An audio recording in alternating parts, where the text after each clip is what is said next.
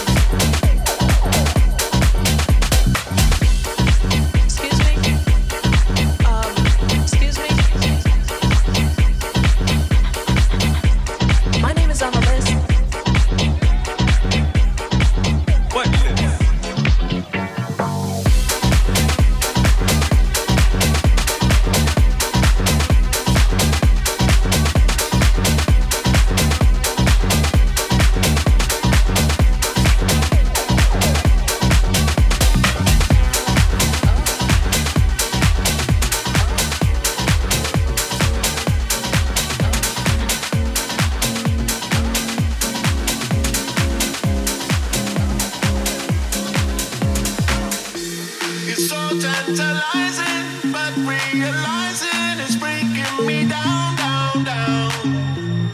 I get the feeling my home is deceiving.